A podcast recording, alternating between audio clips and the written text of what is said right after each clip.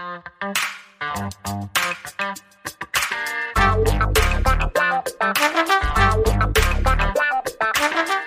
guys, welcome to this edition of Let's Be Blunt with Montel. And I am so excited about today's show. I can't even tell you. And, you know, part of the reason why I'm excited is because I literally have a hero that I'm going to get a chance to talk to. A hero that, that just by thought, when I think of him, think of his name and think of the duo that he was part of, it takes me back to my youth. You know, I was born, I'm a child of the 60s. Well, I was born in 1956. So, you know, yes, in fact, I turned 65 this year. And, you know, as I was growing up back then in the latter part of the 60s, early part of the 70s, and I tell the truth, you know, um, I probably consumed my first bit of, of cannabis back at about 1968, 69. Um, I just happened to fortunately grow up at a time when, you know, at um, age 14, I was a musician. I started playing in a band, and all of my bandmates were way older than me. And one of them turned me on to you know, a little ganja uh, during one of the gigs. And I remember I never looked back from that second that he turned me on. I was like, oh, this is over the top. It's great. Worked so well with my performances. And I was playing in the band singing. And then I remember, you know, before gigs, we would sit around and listen to this album and listening to this album of these two guys. And these two guys were Cheech and Chong. And I'll never forget, one of my favorite, uh, favorite uh, uh, hits off of one of their, their albums was Dave, you know, uh, the guy that walks up, knocks on the door, doo, doo, doo. hey man, let me in. It's Dave. No, Dave's not here, man. No, no, I'm Dave. No, Dave's not here, man. I mean, that was literally the the mantra of the day for our band. Montel's not here, man. And so, you know, I mean, I I, I remember uh, there were times like just sitting in the van waiting to go on as a performer. And back then, being 15 and 16 years old, playing in a band that was playing in nightclubs, I wasn't allowed to go in the nightclub until we actually performed. I had to sit outside in a truck. And so, of course, I was sitting outside catching a little buzz, you know, while I was waiting to go on. And uh, Cheech and Chong would be on my radio. So it's like, it's just such a trip to have a chance to now actually sit down and have a conversation with the legendary Mr. Tommy Chong, who's an actor, best-selling author, Grammy award-winning co- comedian. He's really literally America's sweetheart when it comes to cannabis with over 40 years of activism. You know, it's amazing that when you look back and think about Tommy's best known, like I said, as being one half of legendary, you know, cannabis fuel comedy duo Cheech and Chong, which minted over six gold records, released eight films during their reign, which, of course, Tommy was one of the writers and director for and Cheech and Chong defined an era, pioneering a unique brand of stoner comedy. That's what it was called back then, which has remained at the forefront for decades since their hilarious, irreverent, irreverent I'm sorry, irrelevant. I got tongue tied. Irreverent and satirical, no holds barred comedy routines. Their stunning success in a comedy streak transitioned to the film Up in Smoke, which was the highest grossing comedy of the time, whopping over $100 million in the box office. And Chong has been recognized also for his role as an aging hippie in Leo on Fox's That 70s Show. I am so happy to have him here as part of Let's Be Blunt. Mr. Chong, thank you so much for being here today, sir. Well, thank you for having me. Appreciate it. Absolutely, man. Let's go back in time. I mean, you know, eh, you you've trans, you know, uh, gone uh, across generation after generation after generation that doesn't even recognize that you know uh, people like me, you know, I think that, you know, I've been one of these guys that's been out here trying to lead a good fight since 2000. You've been doing this since 1970s, man. This has really been absolutely incredible. Um, let's talk a little bit about where this all started for you. You're Canadian American. When did you move to America? Uh, I moved.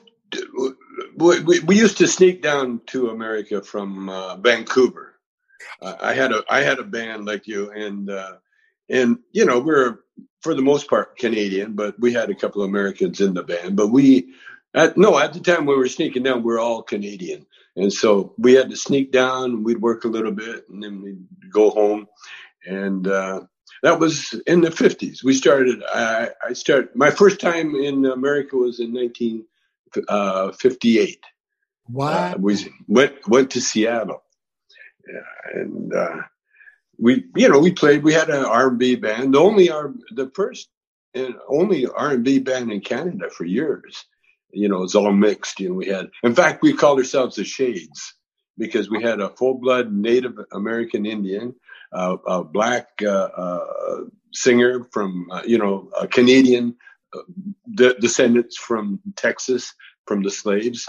And then, uh, and, and yeah, that was Tommy. And um, yeah, our whole band was mixed. And so we call ourselves the Shades. so great, man. Now, of course, were you smoking back then? Coming from Vancouver, you know, well, mecca I, marijuana. No, I, I, yeah, I smoked. Yeah, that's when I learned. I, I first started smoking in 1957, but in Calgary, the, the weed was very scarce. So the guy that gave me the joint, I just put the joint in my pocket. We smoked his, and that was my first uh, first trip. But yeah, I've been smoking since 1957. But I, I used it more, uh, you know, because I was uh, into bodybuilding almost the same time, and so I I, uh, I didn't drink, uh, you know, excessively, and I I smoked cigarettes, and so I got off cigarettes by uh, using marijuana as a substitute. That's great. And a lot of people don't know, you know, you were way ahead of your time, way back yeah. then. You know, yeah. the fact that you were using cannabis or marijuana while being a bodybuilder, you didn't yeah. probably know you were using it kind of semi medicinally to help with some yes. muscle pain and joint pain and those kinds of things, right? Yeah, I didn't know it at the time, but I just wanted to quit smoking. So every time I felt like a cigarette, I'd light up a joint. And you know, you know, and I'm a one toker anyway from way back. Yeah, I'd take my, my one toke, put it out, and uh, and that's why I am today. Still, I you know I, I sometimes those one tokes you know are side by side. You know, well, it's getting a little stronger. So these days you do have a higher THC count, and this is making it a little bit easier for that one toke thing. I'm I'm pretty yeah. much almost the same thing. I'm a one toke wonder these days. You know, there was a while there where I was a you know probably a. Mm, easily a 10 toker every hour. I mean, you know, I was I was yeah hitting it every five or six minutes. But then, um, you know, in the last two years, I've kind of slowed down a little bit. And I've enjoyed. Now, I've I've always enjoyed cannabis, and I started getting back into cannabis because of uh, my medical reasons. I literally, you know, like I said when I opened, you know, I started smoking a little bit when I was in high school, and then right after high school, I joined the military. And because back then the military started testing for smoking marijuana in about 1980. I literally stopped completely, shut down, didn't touch a joint again for almost you know 20 years. And then when I got diagnosed with MS, and then right before I got diagnosed with MS, I think because unbeknownst to me, I had some of my symptoms of MS that were bothering me so much that I literally started transitioning away from alcohol and started transitioning back towards um, uh, marijuana because it literally was making me feel better dealing with at that time unbeknownst symptoms of MS. Oh, right. Finally diagnosed with MS. It was really crazy. I had my doctors literally prescribe for me almost every opioid under the sun. I mean, anything that ended with set, they gave me, you know, from Percocet, mm-hmm. Percocet to this, that, and the other. And, you know, it almost shut my kidneys down, almost shut my liver down. I had a doctor look at me and say, I'm done with you. I'm not writing you any more prescription for opioids. And if I were you, I'd start looking into this whole marijuana thing because I know some other patients who have MS who've said that they've gotten really good relief from a particular type of marijuana. And I don't know what it, what it is. It's like one of these weird things of can- cannabinoids or cannabis something. I don't know. You do the research. I'm never going to tell anybody I, I recommended this to you. This is a really, this is, I won't give the name of the doctor, but this is a one of the major university doctors in this country who said to me, that's where I think you'll find your relief. And what he was trying to say to me was, there's this type of cannabis out there. It's called, you know, it's got the cannabinoid that's strong in CBD. Tommy, this was back in 2000. Yeah. Back before anybody was even talking about CBD. So I went west and started looking around. I was in Northern California and looking around and saying, look, I, I heard about something called, I think it's CBDDY or something, CB something. And the guy said, no, it's CBD. Nobody wants that. I mean, I got a whole bag of of kief back here with C that's high in CBD. If you want it, I'll give it to you. And back in 2000, I literally scored myself about you know five ounces of CBD laden kief, and started using that back then, and recognized immediately that it took care of you know things like my neuropathic pain. Didn't make it go away, but it lessened it, made it more dealable and it knocked out something I call my, my spasmodic legs, man. I had like night tremors gone. First night I smoked it, I slept for the night through, didn't kick one time. And from that point forth, I have never experienced night tremors by using cannabis. So oh. go ahead. No, no, I'm just going, whoa, that's really nice to hear. Yeah, well, you know, I mean, and, and I think though it was really interesting about it when I very first started using it medicinally again, great memories of UK back. And you know, I was going, you know, who who would have thunk that what I was running around playing with, unbeknownst to me, I was really literally looking at medicinally to begin with. And that's been your journey too, right? I mean, when you think back on it, you think back that's probably, you know, how you started. When you started using it while you were bodybuilding and you know, there's a lot of joint pain and a lot of muscle pain that people don't know about. It goes along with that sport cannabis relieved a lot of that, did it not? Well, not only relieved uh, the the the aches and pains, you know, helped me on the you know on the road. Like we are playing all these uh, sets and and uh, in between sets, you know, every once in a while we'd all share a little a marijuana dust joint because we had a dealer. He would sell us these pinners, and it really was marijuana dust, but they're little skinny little things and in between sets, you know, intermission time, we'd all share a, a little pinner, and that would be enough to make the set enjoyable because the marijuana affects the, the creative brain, you know, it goes right there and puts you in the moment. That I mean, that's my my uh, observation, and and because it made you play better, uh, that that that's that was why it would it would became it really became my my favorite uh, way of uh, of doing it.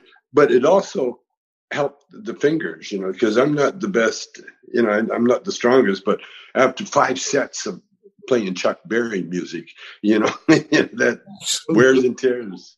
Absolutely. Well, you know, and you're right. I mean, it, it, we know through history you know, all of some of our greatest minds actually consume cannabis. And there's some well, there's some there's some rumors out there that you know Albert Einstein smoked a little bit. But we know for a fact that Benjamin Franklin did because you know when they finally checked his pipe that was sitting on the desk at the Smithsonian Institute, they dug around and scraped it up. They realized that, God, this is hemp, this is marijuana above what smoking. So our forefathers who all grew it all knew its viability and its uh, you know its ability to help them be more creative. That's how we came up with things like the Constitution of the United States, which has lasted now for 250 plus years. So clearly, it must have been pretty good. Let's go back to your early days and your career as you started become moving up. When did you meet, you know, Cheech Marin? Stay with us. We'll be right back. Do you want to know how to become a social media influencer, how to grow an online business, how to make money from your laptop and build a profitable online company? Well, I'm going to show you how in my podcast, Living the Red Life. I built a million dollar company at the age of 25, a $10 million company at the age of 30, and now I'm the A list celebrity marketer that speaks around the world on how to transform businesses and make them profitable using Facebook ads, marketing, social media. My name is Rudy Moore, and I'm super pumped to bring you my podcast, Living the Red Life. I know this is going to become your new favorite podcast, and I'm going to show you how to grow a profitable online company step by step every single week. Uh, Cheech uh, was uh, getting out of the draft. He was he had a deferment, uh, college deferment during the Vietnam War, and then they eliminated the deferment and they went after every Mexican they could find, and and he was on top of the list because he was an anti-war protester at the same time, and so he had escaped. He escaped up to to Canada. Went to Calgary first, right next to where I grew up and and he knew a lot of people that I knew. Uh, he met a lot of people that I knew when I was growing up. But then he moved to Vancouver, and before he went to Vancouver, he broke his leg in Banff skiing. Ah. He, he, the California boy wasn't supposed to, you know, start at the top of the Black Diamond Hills, and so so he he broke his leg, and then he came to Vancouver. Then he was came to Vancouver after after he recovered, and he was working as a writer in a in a hippie magazine and delivering uh, carpets on the side Uh, and then uh, I, I, started an improvisational nightclub. We, we, I had a couple of nightclubs up there you know, that were given to me because I had a hot band and they had an empty building. So I ended up with an after hours club and a, and a strip club. What was originally a, a what do you call it, a, a, dinner club. And then I, I started the Vancouver's first strip, strip club. Wow. And, and then I changed the strip club into an improvisational nightclub and where I had the girls act, you know, as actresses instead of uh, dancers, and which they danced too at the same time. And we had sort of this X-rated improvisational nightclub going. And then the straight man, his wife found out we, we we were using real actors, and his wife found out that he was working with strippers, so he she pulled him out of there. And so then a mutual friend suggested Cheech, and so then I hired Cheech as a uh, as a straight man. And uh, the, the, the the show went on for about eight months, and then we got fired because we we weren't making any money for the club. You know, we we we changed it over from a uh, you know a bunch of drunk uh, bikers into a, a, theater group that counted their change, and so we weren't making any money, and so my brother fired us, and so then Cheech and I just stayed together because neither one of us had any more anything else to do other than uh, the show. And so we stayed together, and then we came down to L.A. and got discovered, and uh, the rest is history. Was were some of those those original sketches on your albums. Were they born there at that Vancouver club? Oh yeah, a couple, a couple. Most of them were were, or a lot of them were inspired by the committee. Uh, you know, the committee, uh, San Francisco committee. Uh, uh, it's a group of improvisational actors and Second City. Uh, you know, we, we got dis- uh, the band I was in got discovered by Berry Gordy and uh, Diana Ross, and so we were we got a Motown contract. We went to Motown, 1967, and uh, I did a we recorded a song that I wrote called "Does Your Mama Know About Me," and then so we were in in the Chitlin circuit and and so we we toured with Stevie Wonder and Smokey and Diana Ross and and we went all through the the Chitlin circuit. So I I got a picked up a lot of uh, bits from these different clubs and that you know and a lot of black clubs that I worked in too. I I, I would watch all the black comedians do all their bits, you know, because they had comedy in all the black clubs, you know, way before comedy stores or anything in fact, the first comedy store would be a, a black uh, nightclub, you know, where like a Redd Foxx would come out first and do his bit, and then the band would play. And in fact, Cheech and I played uh, in front at a place, a club in uh, L.A. called PJ's, and it was where Carmen McRae played and Cannonball Adderley and all these jazz greats would play, and we would open for them. And then we got discovered uh, by. Then we went to uh, start doing open mic night at the Troubadour uh, because it was a folk club and it was perfect for comedy, especially our kind of comedy, because they're sitting there, you know, they're not drinking and dancing, they're sitting there watching. And so we uh, started playing at the Troubadour, and that's where we got discovered. And that's where LA was. See, before we came to LA, when we were in Canada, no one knew that Cheech was Mexican. we didn't know what he was. And so he, uh, but when, when we got to LA, in order to get a, you know, to excite this crowd, uh, he had to come up with a, his Chicano character. And, and as soon as he did that, then, uh, you know, everybody knew then that we were destined to be stars because once you do Chicano humor in LA, lowrider humor, man, we became, we became, well, in fact, and Dave's not here was was a rehear- was our first rehearsal and our only rehearsal. It was a rehearsal. I, he went outside of uh, of the mixed down room where we where we were rehearsing, and it was really hot, right in the sun. It was the old Charlie Chaplin studios, and it was right this one little area where Charlie shot a lot of his movies uh, there, and it was just this one area the sun was just beating down, and he couldn't get away from it. And I was inside a nice air conditioned studio, and so every time Cheech would knock, at first I didn't mean to. Uh, he'd knock and and I'd look up at the door instead of looking at the recorder, and and I didn't know if I recorded it. So that's why I paused, and so and and so I said, "Who is it?" Then he and and then I'd look to see if it was recording, and then because neither one of us were talking, the needle wasn't moving, so I just waited, and then the wait, the pause, Cheech made Cheech a little anxious, so he knocked again, you know, and then I could hear in his voice that you know he was, what's going on there, you know, I was supposed to open up the door. Right. so, so he knocked again, and so I I wanted to see how long I could keep him outside. So that's when I went. That's when I went. Who is it? Is Dave? And then I said, Dave, yeah, Dave's not here. That was like the kind of when we were rehearsing it. Then he blew up. He got mad. Come on, man, open the door. It's hot out here, man. I'm dying. It was the great thing about Cheech is that when we get in bits like that, he never breaks character. And so he stayed in character the whole bit, and we recorded it on this little tape recorder and then we w- went around and we we showed it to everybody at the studio and that. And then lou adler our producer he said well let's record it at night. And so we went into the big studio and we recorded the record that uh, that became a big hit. Wow i'm telling you again big huge hit. Yeah.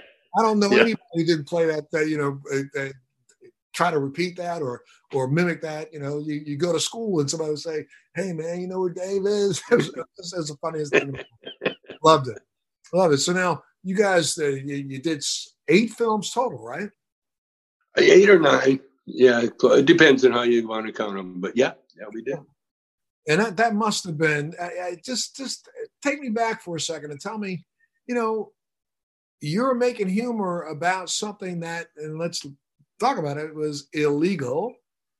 Yet people couldn't get enough of it, but people weren't supporting trying to make it legal. And really, think, you know, was your whole motivation really inspired by trying to to you know get people to say, "Come on, man, stop the stupidity. This is something that everybody's doing, so we may as well put it out in the open." Well, more than that, you know, the, the, the, the Chicano, the reason Cheech didn't let anybody know he was Mexican or Chicano was that the racist attitude in, you know, in the country with everybody, uh, in Canada included, you know. And so he, he was, no one knew what he really was. And then when we got to LA, same thing. We had a little, almost argument about it, you know, because when he showed me the character, I said, "Well, let's do it." And he's he was hesitant because he, he didn't want to, you know, uh, degrade anybody, you know, racially, you know, because that's really what what that character was a caricature of of, of a character, and and so then when we we the Up in Smoke was supposed to be a, a Cheech and Chong's greatest hits. At least that was the suggestion that our the director Lou Adler and our, our, our record guy wanted. But when Cheech and I got together to write the movie, we we both looked at each other and Cheech says, uh, "So so what do we do the movie about? You know, what characters? Because we had a ton of characters." And I said, "Well, the Chicano, you know, uh, Pedro, Pedro and Man, my, you know, the hippie." And so um, so when we're shooting the movie, I, I started realizing, uh, you know, the the, the the the American public and everybody had were viewing Mexicans much like Donald Trump does, you know, rapists, thugs, and and gang members, you know, that whole thing. And so I wanted to change that dynamic, but have the guy look like he did, you know, the lowrider with the yep. lowrider car. But instead of being a gang member, he's a musician, you know, right. and and he's a broke ass musician. And and we're trying. I was trying to get a band together, and I was, you know, and then I want to portray uh, the white rich kid or the Jewish kid actually had turned out to be Stoner, uh, living in a nice mansion, but he's a musician too. So he's down in the ghetto too. And so I wanted to to to show that you know the the meeting of the cultures and and how the cultures could meet together make music and be have fun where one culture really adopts the other culture you know and and that's what we did in the movie and then i also wanted to show uh, how uh, marijuana uh, w- would help you give you an appetite for sure yes. and and then I, then I wanted to show how pills because I had that experience where we, one time we had a, a drummer he was a heroin addict and every time he'd get uh, stoned on on whatever because you know he when we are on tour in Canada, he would do everything he could find. You know, he had a good rap down. He'd go in the drugstore and, and talk them out of any kind of opioids that, that they had, especially in Canada. And so being a drummer, that's the worst thing a drummer can do, you know, do any kind of downers. And so I wanted to show that part in the movie too, because we weren't going to play the whole song. I just wanted to, to make statements. I kept wanting to make statements with it. And so showing a drummer on opioids was to me was a, a stroke of genius because that's the last guy you want on opioids. keep, keep that you got to keep that rhythm, and then and then I fall over and everything else. And and then also wanted to show that how much time we spent looking for for to get high with marijuana. you know, I wanted to show it, and yet we're driving around in a in a van made out of marijuana. You know, right. there was all there was all these innocent but everyday things that people do. You know, and and so so the movie, uh, one of the reasons it was such a big hit, you know, it almost didn't make it. You know, the movie because what Lou Adler was the director, you know, and but I was writing and and uh, you know really when I write I just find Cheech tells me stories and then I just work them into into a, a scene and and and then Cheech always did his own dialogue, and in fact, all the the, the actors in Up in Smoke, they literally it was an improvisational movie where like Strother Martin, he did every line he wrote himself, and it was it's one of the most iconic speeches. You know, you get a job by sundown, or I'm shipping you off to military school with that Finkelstein. Everybody's got that memorized. And they always accredit, you know, Cheech and Chong for writing it, but we never wrote one line. Struthers improv that whole thing. And when you get with actors like Stacy Keach and Strother Martin, you know, these are pros. They've been they can ad lib for four hours if you if you let them. And so we put that element into the movie. But at the end of the movie, Lou Adler thought, oh, okay, I, I, I see where we're going with this. And so he wanted to write the ending. But he but being being a you know, like a businessman, a record man. Uh, he wanted to end with Stacy Keach because he was a, you know, marquee kind of star, and and not Struthers, but Stacy for sure. And so the end of the movie that Lou came up with it was it was all a dream, you know, and nothing worse, nothing worse than you know showing people a, a whole thing and then telling them it wasn't real. And so I that's that's when I stepped in and, and took over as director.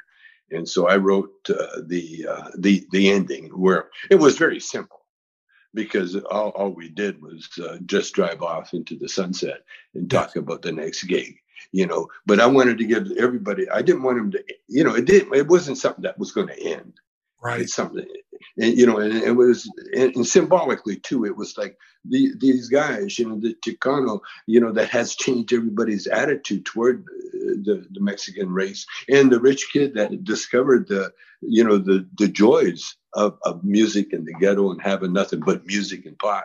You know i wanted to show that that and and uh that it's been around for now almost 50 years I know it's incredible. that must have blown your mind when you the uh, you started you know ching chinging at the box office and you guys hit almost 100 million in sales. That blew you out the door, didn't it not? Well, it would have been nice if we got any of it. Ah. again, again, you know the story. You know the story. It was our first movie, but we left out because I wouldn't sign the contract that Lou sent over. You know, it didn't feel right, you know, and uh, and so we had no contract, wow. and so then and then and then uh, things got a little iffy, you know. Success will do that to anybody, you know. Success, all of a sudden, everybody's the, the father of success, you know, and then everybody wants more than what they agreed on. Well, we never really agreed on anything. We just assumed. anyway, long story short, we uh, ended up in court. I they they actually sued me. The Lou Adler uh, people sued me for uh, outstanding debt. I don't know what they were thinking. I think no. In fact, I do know what happened. The karma, karma of you know, if you do good, don't worry about it. Things will work out. That's what that's what protected us. You know, that kept me from signing the contract. That would have we would have been not screwed out everything, but instead I, I didn't sign it. And then when we went to court, we brought we we, did discovery, and we found out that uh, that Lou and the and the and his company had used Cheech and Chong's money to to do the ending of the movie. And so we we ended up with a big settlement. We could have ended up with the whole movie, but I I'm, I did not want to do that, you know, because Lou did contribute so much to that movie. You know, the, you know he, he he was responsible for the all the cops. You know, the uh, Stacy Keach. You know that whole straight line. His his people, and we used uh, uh, um, what's his name? Uh, Lou Lombardo was uh, the producer that had done a lot of uh, movies with uh, what's that movie actor? Oh, the director. Anyway, it, it, all worked out good. It all worked out fine, and and and we're all you know we Cheech and I got a night. We got paid. In other words, we got paid, and and but what it did more than anything, it it, it for me, for sure, and Cheech too. It allowed us you know, to do all the, the, the eight movies after that, you know. Gotcha. Well, now you know, thinking looking back at it, that's been a you know 50 years of activism, my friend. You know, yeah. and, and then you take a look at what's going on. We're going to talk a little bit about everything that's happened since. But you know, you're looking at the fact that you know nowadays you've got an industry now that is you know projected to be you know a multi-billion-dollar industry in the next couple of years. Yeah. really, whether people want to admit it or not, it's all kind of because of you and you know, because what you guys started out doing way back then. Let me do something. I gotta take I gotta pay a couple bills. Let me pay some bills, take a quick break, we'll come right back. And then let's talk a little bit about the fact that you had a you know attorney general of the state go after you, my man, which is really I just uh, insane, especially the waste of money you know that was spent on incarcerating you for something that I'll tell you we have a little bit in common with because I got stopped in the uh, Detroit airport for having a clean, brand new glass blown pipe. But I didn't recognize, I was flying from California to New York, stopped in Detroit on a layover, and I figured, let me walk out here and buy some something at a store. So I left the enclosed, you know, security area. And then when I went back through, I got pot, popped for a pipe. I didn't even know that, uh, you know, uh, Michigan had a paraphernalia law and I'll tell you the difference of what happened between me and you. Then I'll take a little break. Ladies and gentlemen, do not go away from Let's Be Blunt. We have the legendary Tommy Chong with us today. Tommy's going to be right back telling us about how he survived, you know, people coming after him. I won't say it that way. We'll take a break. We'll be back right after this. You're listening to Let's Be Blunt with Montel. Hey, everybody, again, thanks so much for tuning in to Let's Be Blunt with Montel. And today's guest is legendary actor, best-selling author, Grammy Award-winning comedian. He's one half of the comedy duo Cheech and Chong and has spent 40 years advocating for cannabis legalization and really help set the stage for what we've got going on right now. Again, welcome, Mr. Tommy Chong, to Let's Be Blunt with Montel. Thanks so much, sir, for being here today.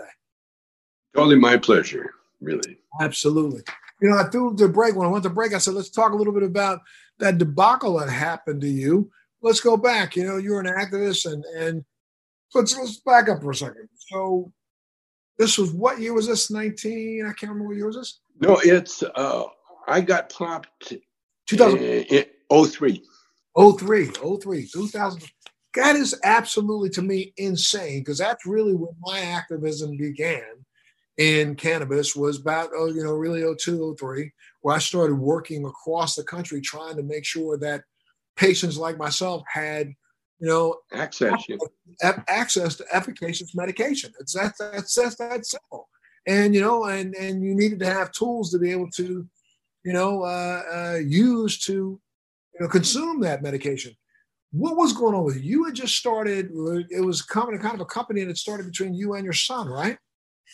Well, when I when Cheech and I broke up, uh, I went on the road as a stand-up comedian, and while I was out there, yeah, I had no merch to sell, and so what I would do, I would sell the uh, club merch.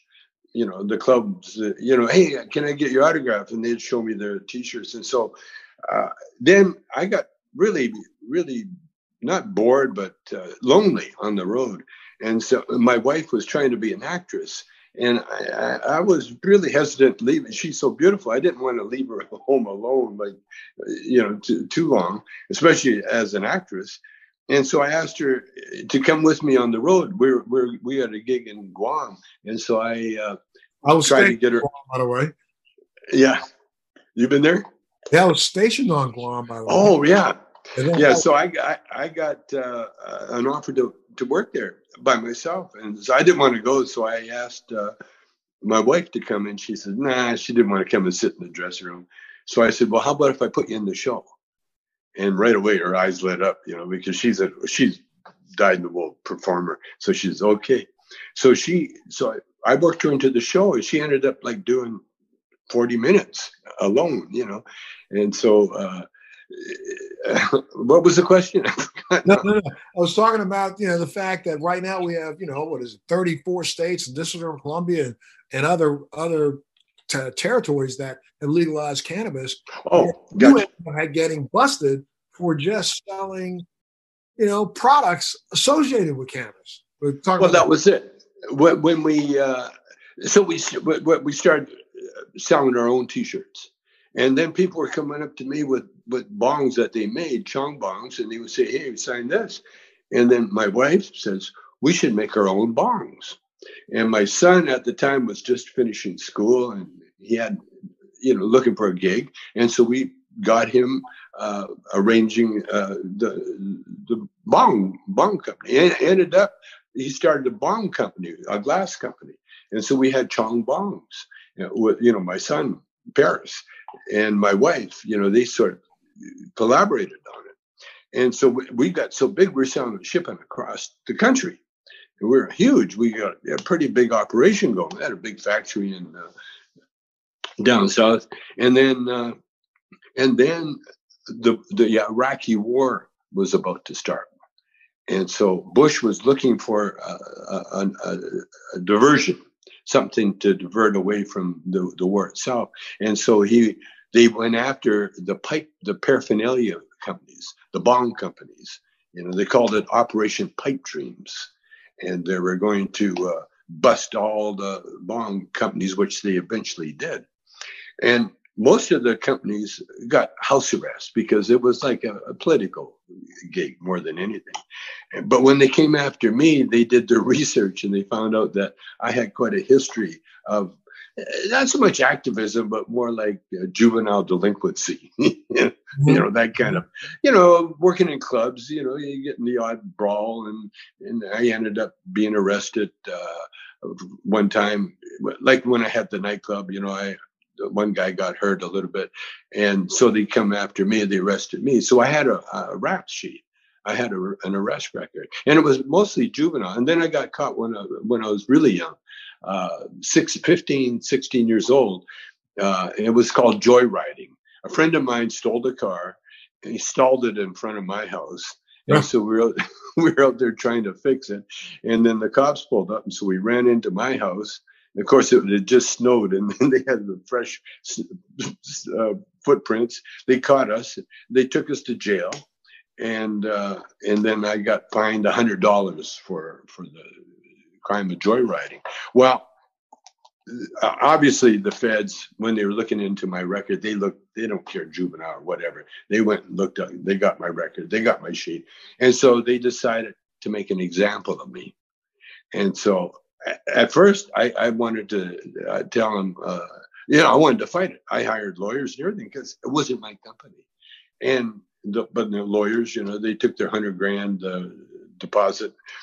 And, but then the feds come back and told me that if I didn't take, if I didn't take, if I didn't plead guilty, it was no deal. They said if I didn't plead guilty, they were going to go after my wife and my son. And when they said that, I said, okay, I'll plead guilty. And so when I pled guilty, then they uh, they got put, got me one of those judges they're talking about now, Schwab in Pittsburgh, and uh, he gave me nine months in, in, in jail. Nine months for selling a pipe. Yeah, that water was pipe. a water pipe. So insane, and you know you had a pretty infamous cellmate, did you not? I sure did. Uh, Jordan Belfort, the Wolf of Wall Street. Wow. Wow, you guys are still friends to today, are you not?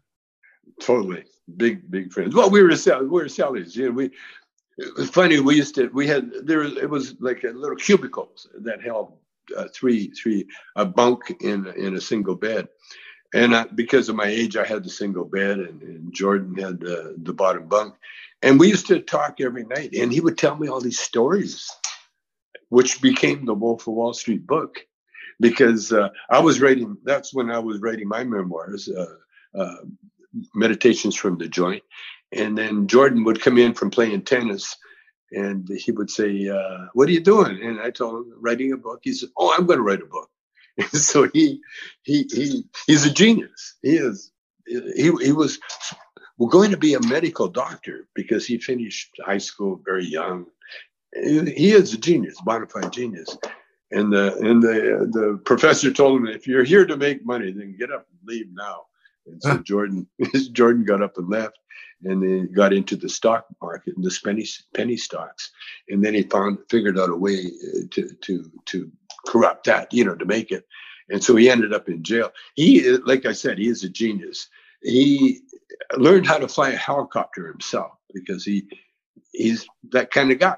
And so, so when he he was literally on house arrest because they caught him doing all those deals, and uh, he got bored. So him and his buddies one time they flew a helicopter from uh, New York to uh, from Long Island to uh, Atlantic City to gamble.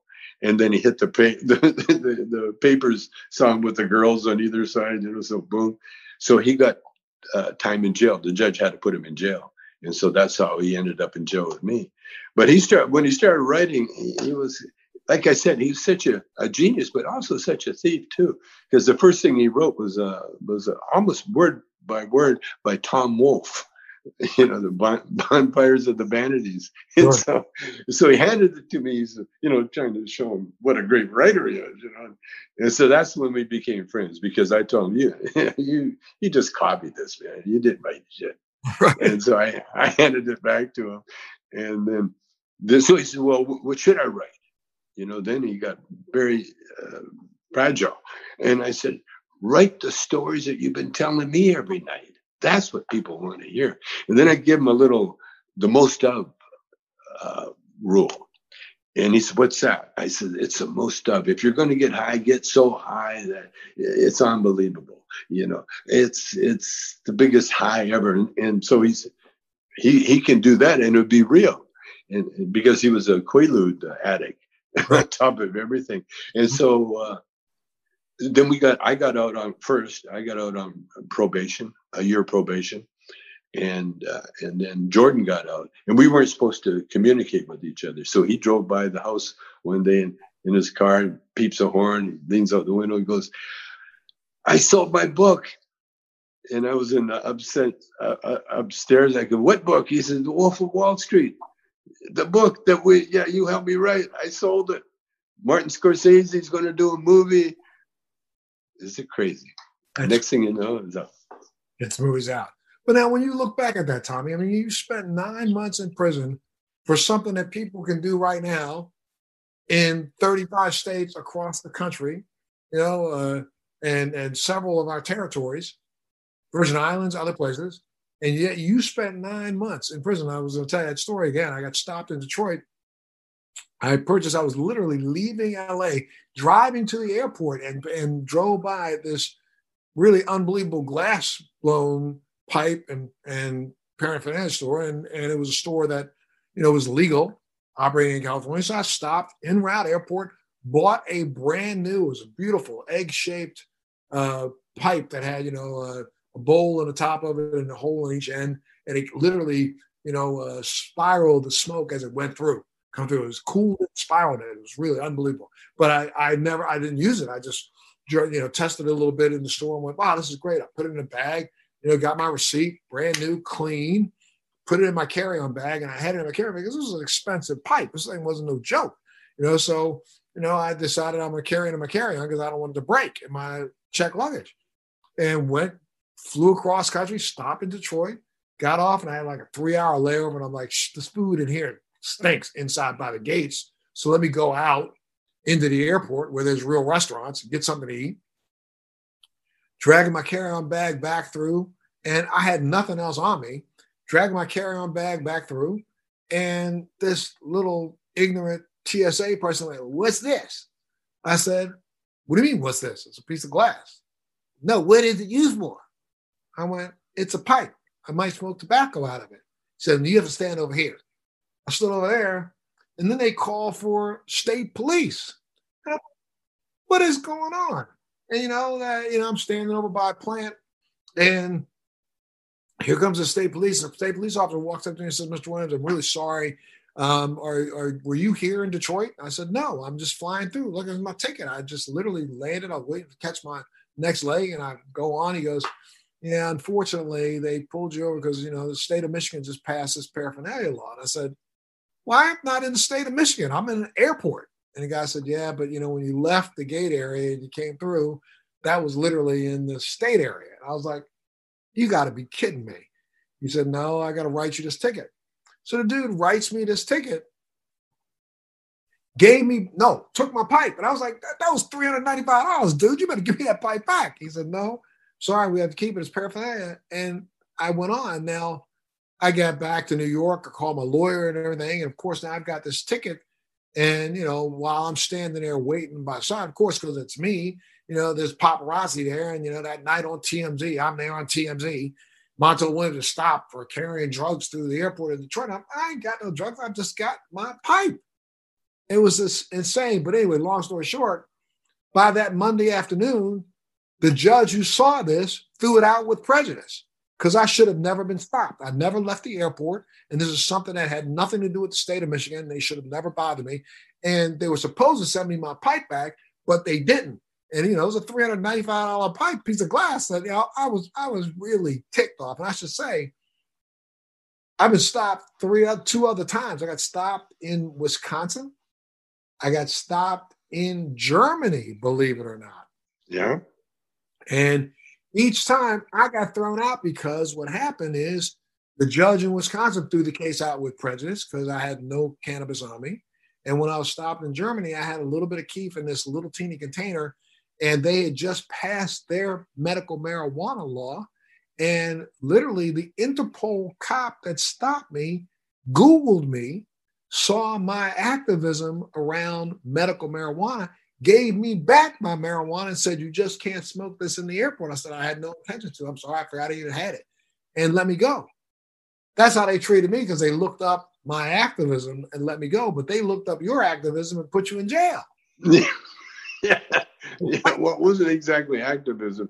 Uh, no, they just needed a, a, a, a scapegoat because I'm, you know, you know how the lawyers tell you don't don't talk, don't talk. So, but as soon as they put a mic in front front of me, you know, they asked me about the bust, and I said, well, you know, being a comedian, I had a, uh, you know, kind of uh, admit, kind of uh, vocalize that that that uh, you know the Iraqi war had just started, and these were the only weapons of mass destruction that they found were my bongs, and so that got a chuckle, and uh, got me nine months in jail.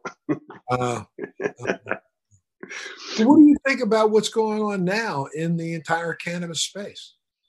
Oh, it's incredible. It's incredible. I mean, you know, they're still trying to get their foot out of the, the quagmire of racism. You know, it's still they're still stuck there. You know, like Canada. You know, they're still trying to treat it like alcohol you know, and then they have a law in Canada where you can't use your your celebrity uh, uh, name to promote weed. Uh, that, that, that's there's they're still there, and and in in America too. You know, yeah, it's legal, and and but it's still illegal in New York because the black market is so huge in New York that uh, they don't want to let that go, and nobody does. Uh, the the growers, the sellers, and the cops, because the cops, you know that when when they legalized pot and they took that income away from the cops, you know, uh, that's you know that's how they used to buy all their equipment with forfeiture forfeitures you know they would steal you know if when they when they raided my house they came at my house with a swat team. Now you know no i've got no history of violence or anything since way back. Uh, but my especially living here in, in the palisades And so they showed up my house, showed up five in the morning with full gear. Everybody had their SWAT team gear on and their weapons, and they're banging on the door. And so I let them in, and then they came running in. But you know what they were looking for? They were they weren't really looking for grass. You know, it was obvious that there there'd be grass somewhere. They were looking for weapons. They were looking for guns. That's where. That's why they search. it. That's why they come in there with with a, with a SWAT team to the drug places because there's always, if you're doing illegal, there's always a gun somewhere. and if you got a gun in a pot wrap, you know, when I was in jail, there were so many in there doing big time, not for the pot, but for the for the weapons that they had in their house. And so when they they went through my whole house, couldn't find one weapon because I don't believe. Uh, totally don't believe in in, in, in weapons. You know, uh, guns. They, they, kill people, and I don't want to be killed. And so they couldn't find any any any uh, things. And so then they, at the end of the the, the search, they, then they they wouldn't tell me why they were searching. Then they finally told me about the bongs. You know that I'm being busted for shipping paraphernalia across the state line and and, and that's when I got mad because it wasn't my company; it was my son's company, and he was just on the verge. But they had put out this lie that that you know, in order to justify the bus, he said that the paraphernalia business was funneling billions of dollars into the terrorist organizations. That, that's that's what they, they they said that in my indictment, and they also said that I should go to jail because I made movies that made fun of law enforcement agencies. Wow. They literally, it's it's in my uh, thing, you know, when where they got me.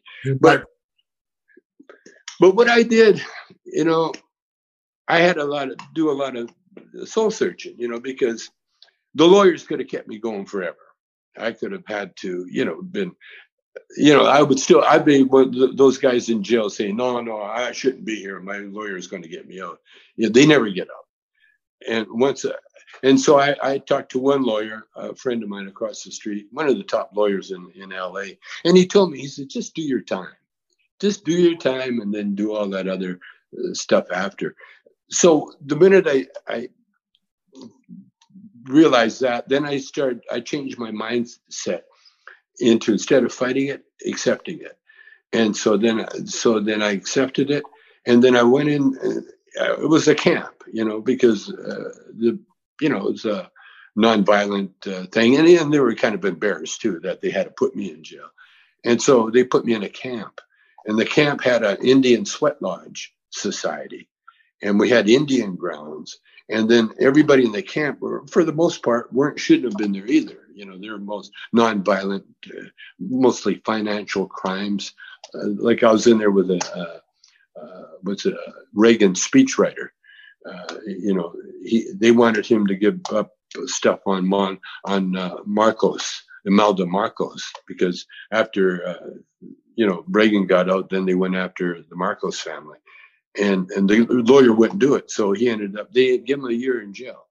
Uh, and so he, so I, I, had friends like that, and then I, I met a golf caddy that he's out on the tour now, and but we just had dinner, and now he he took me under his wing, because what happens in in most of these camps, if not all of them, uh, the inmates run the the prison because they're the smart they're smarter. And so they're, they're in all the the jobs. The, the guards they walk around and the the administration they they hardly do anything. They let the prisoners do all the work. And so i was in there with uh, eric larson. And eric ran a garden had a garden fresh vegetable garden for the for the uh, food banks. And so we we got to eat uh, cook our own food and eat in our own little private kind of dining area. It was a TV room with the banks of TV on the room. And so other than I went, I wanted to just experience the mess hall uh, feeling. So I, so I went to the, to the dining room, you know, a few times and it was pretty bad. The food was really, you know, it's prison food. There's nothing you can do about it. In fact, we used to take and feed it to the ground squirrels. Wow. and the ground squirrels got all overweight. But but actually, what I did, and then then I started studying uh, spiritual books. You know, Joel Goldsmith and, Emmett Fox and uh, and the I Ching and and I, I just went off into and then I literally and then the sweat lodge, the Indian sweat lodge. I literally changed my sentence into a, a it, became a it wasn't a prison anymore. It was like a religious retreat because I, I could spend as much time as I wanted in, in the Indian sweat lodge area. And then the gardener, uh, the guy that ran the garden, Mr. Ono, he found this big thing of clay, natural clay, and he brought that to our. We had a little little shed in the garden, and so I had my little potteries area where I'd make bongs. it's crazy. well, now look, I'm, I'm going to lose you here in a minute, but before I do, I, you got to give you an opportunity to talk about the fact that you are a two-time cancer survivor, and you chose cannabis to be your medication route. Absolutely.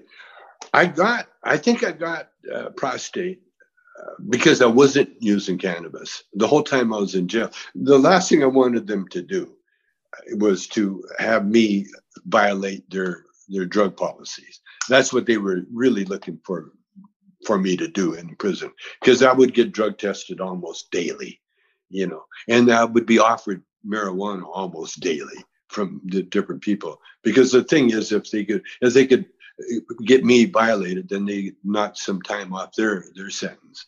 And so i i, I stayed totally clean but i contracted uh, prostate cancer and it was one of those slow work, working cancers where the doctor said oh don't worry about it. You know you're going to die of something else before this kills you. It was that kind of cancer. And so uh, I, I, then I went on a very strict vegetarian, vegan diet, and I quit drinking, and, and, I, and I started using uh, marijuana suppositories to, to, to get to the affected area.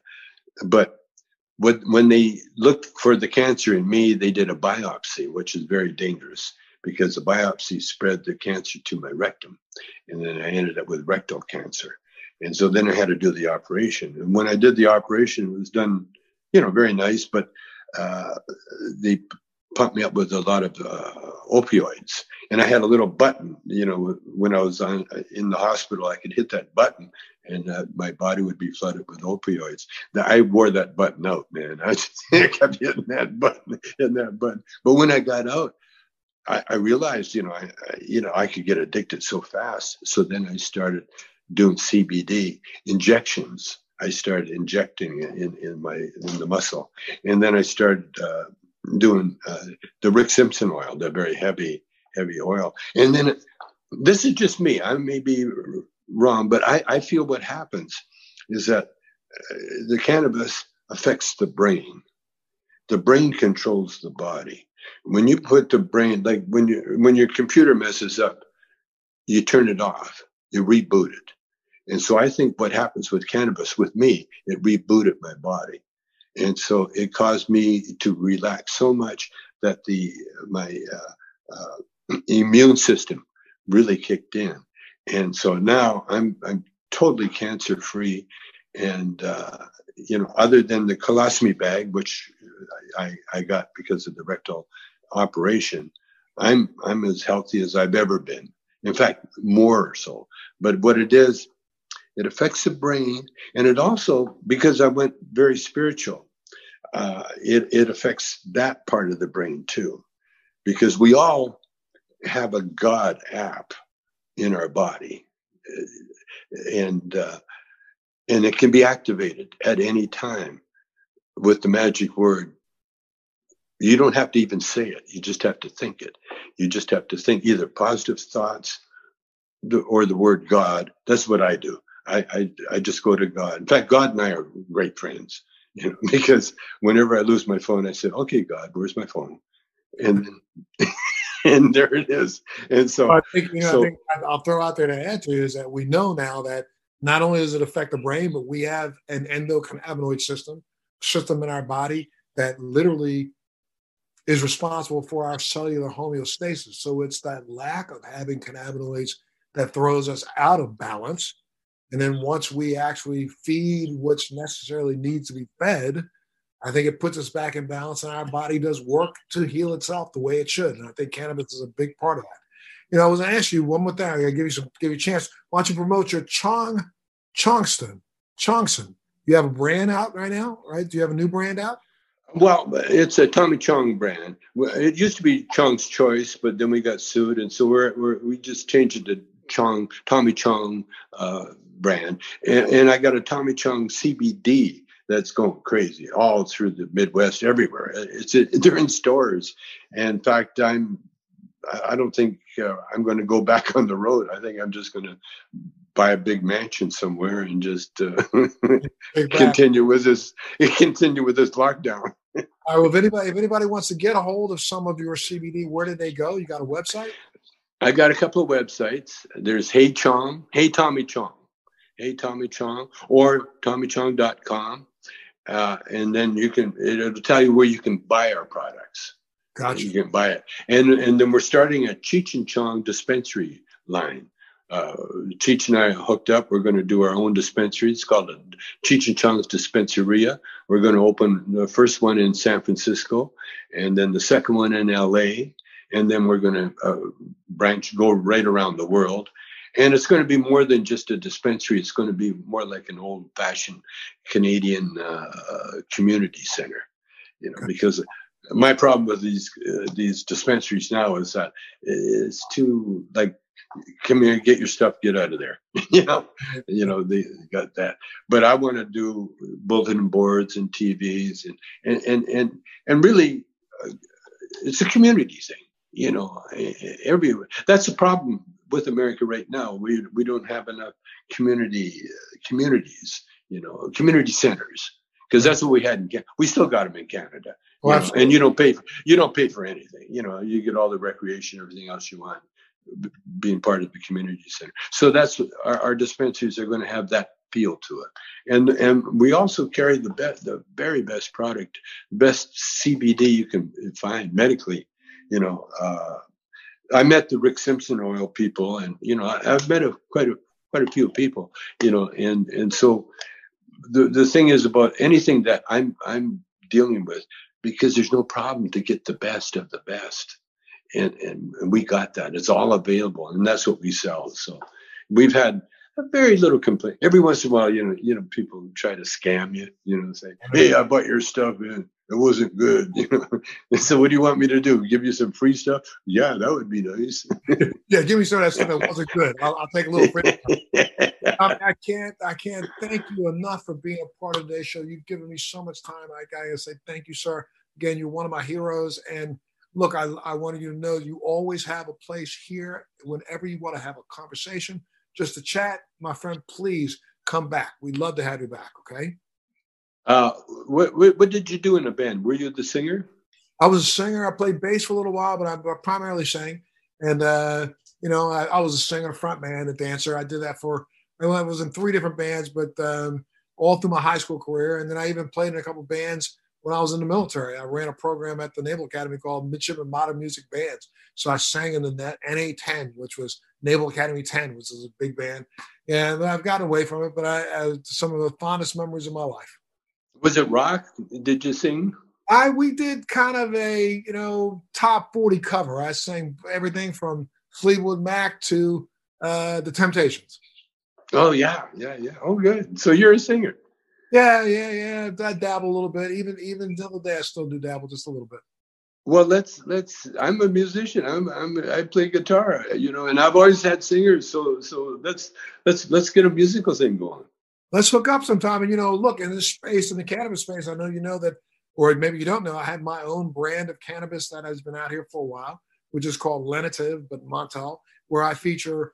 I'm doing something a little bit different. Where I've been, I'm the formulator. You know, I got a degree in engineering from the Naval Academy, and so I've kind of delved into the plant more from a really seriously medicinal standpoint. But I literally have made some formulations that have terpenes and uh, proprietary terpene formulations, and I've done some whole plant formulations and I kind of mix CBD and THC together in my THC brand.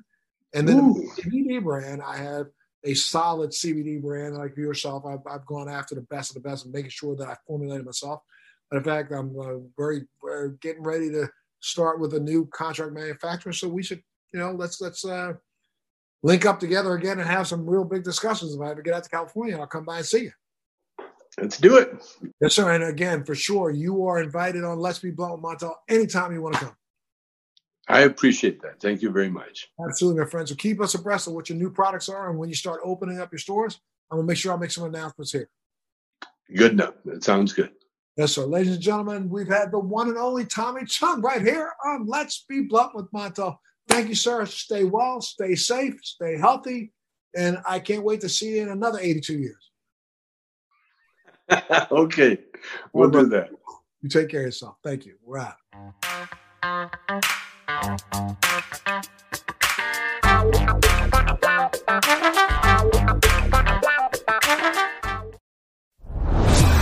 Are you dealing with best life burnout, constantly striving for more, and quite frankly, over it? Maybe you just want more joy, peace, and laughter in your life now. Well, then let's go. Welcome to your new favorite podcast, Hot Happy Mess, hosted by me, your girl, Zuri Hall. We are celebrating our magic in the middle of life's messes.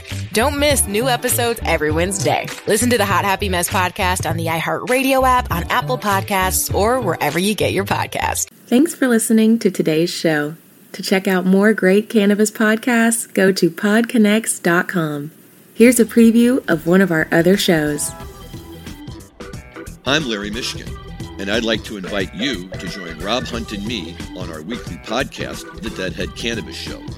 Each week, we explore the latest cannabis and jam band news and reminisce with other Deadheads and jam band lovers about the great musical acts that we've seen and heard. Check out a new episode every Monday.